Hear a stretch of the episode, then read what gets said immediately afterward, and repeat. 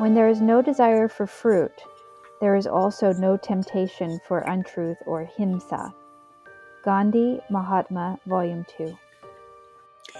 Now, this is a real breakthrough that there should be no temptation to get the fruit, meaning personal benefit for oneself, is in the Bhagavad Gita, and that's a age-old uh, value that uh, Indian actors knew of, eh, which we don't very much here in the West. But he goes on to say that when you liberate yourself from that desire, I've got to get something out of this, it also takes out of it the sting of himsa, as he was describing. So he's adding something once again to the traditional knowledge of Indian Vedantic lore and articulating it with his immediate political struggle. This is very typical of the way Gandhi operated.